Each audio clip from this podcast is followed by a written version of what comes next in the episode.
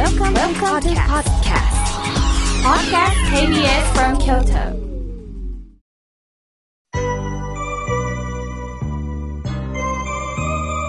さあ、ここからはたくさんのメッセージをいただきましたので、え順に紹介させていただきます。滋賀県の浩二さん、ありがとうございます。妙慶さん、毎週8時に欠かさず、妙慶さんの美声を聞いております。30分があっという間です。これからもお話を楽しみにしております。生きがいです。とのことです。ありがとうございます。これからも浩二さん、よろしくお願いいたします。さあ、続いての方です。豊さん、奈良県よりいつもありがとうございます。妙慶さん、スタッフの皆さん、おはようございます。いつも楽しい番組をありがとうございます。えー実は私は、田畑を耕し、そしていろんな、野菜を植えています。前はピーマン、シシトウ、トマト、ミニトマトができましたとのことです。そうですか。自然なこの恵みを稼ぐとは原点に立つ恵みをいただくということ。今日のテーマにぴったりですね。豊さん、ありがとうございます。さあ、続いての方です。え、伏見区のラジオネームゆうきーさん、ありがとうございます。妙慶さんの声を聞くと、ほっとします。とのことです。ありがとうございます。そう言っていただいて嬉しいです。さあ、続いての方です。ラジオネーム、やすよさんです。いつも妙慶さんの言葉を聞いて癒されます。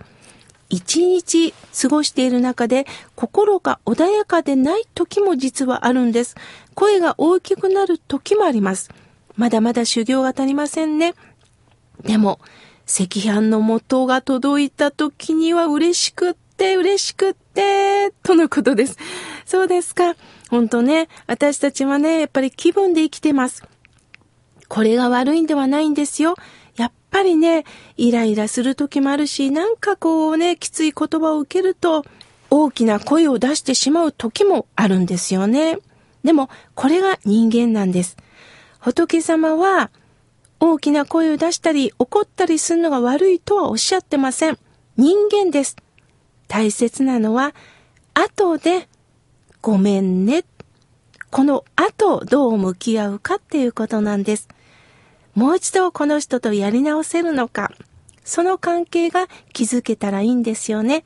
安代さん、ぼちぼちやっていきましょう。さあ、続いての方です。ラジオネーム、りょうさんよりいただきました。妙慶さん、僕は今一人暮らしです。今年24歳になる人が好きなんです。電話やメールをするんですけれども、最近出てくれないんです。どうしたらいいんでしょうか？とのことです。ああ、そうですか。辛いですね。でも、やはり相手があってのことなんですよね。忙しかったのか、もしかしたら相手の方、ちょっと今辛いのかもしれませんね。出る余裕がないのかもしれないんです。恋愛ってね、やっぱり相手があってのことなんですよね。こっちがお話ししたいと思っても、相手はしんどい時にはなかなか答えてくれない。そういう時には逆にね、いつもあなたのことを案じてますよ。心配してますよ。またいつかとちょっと余裕を与えませんか？すると、また元気になったらお返事くれるかもしれません。相手を見ながら付き合っていきましょう。ありがとうございます。さあ、続いての方です。ラジオネーム、介護人小田さん、ありがとうございます。あなたまだやってるの？手の遅い私は、この言葉を聞くと焦ってしまい、ますます失敗をしてしまいます。またこの言葉を言われるたんびに辛いです。だけど、妙慶さん、妙慶さんの言葉を聞いて、苦手だった仕事に前向きになれそうです。ありがとうございます。とのことです。そうですか。どうしてもね、人間には速度がありますよね。手慣れた人はどんどんどんどんできるかもしれないんですが、早くできない方もいます。これが個性なんですよね。つい相手からね、早く早くってせき立てられると、ますます落ち込むんですよね。しかし、一生懸命させてください。はい、申し訳ないです。と、帰って笑顔で返しませんか？すると、あ、そうか、わざとやってるんじゃないだって思ってくれると思います。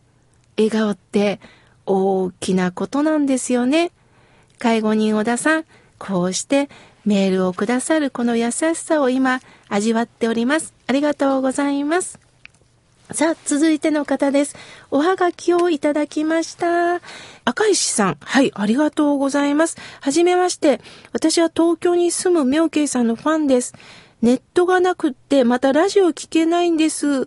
東京でも心が笑顔になるラジオ聞きたいです。えー、実は、妙慶さんのことを友人から教わったんです。だからどうしても聞きたいんです。お願いします。とのことです。ああ、そうですか、そうですよね。あの、ネットをしないっていう方だってもちろんおられるんですよね。いつか、いつか、関東にもこのラジオが届けられる日を夢見ております。どうかどうか、またメッセージをお寄せくださいね。よろしくお願いいたします。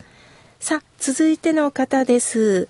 え奈良県よりぽっぽりさん、ピンクのおはがきをくださいました。ありがとうございます。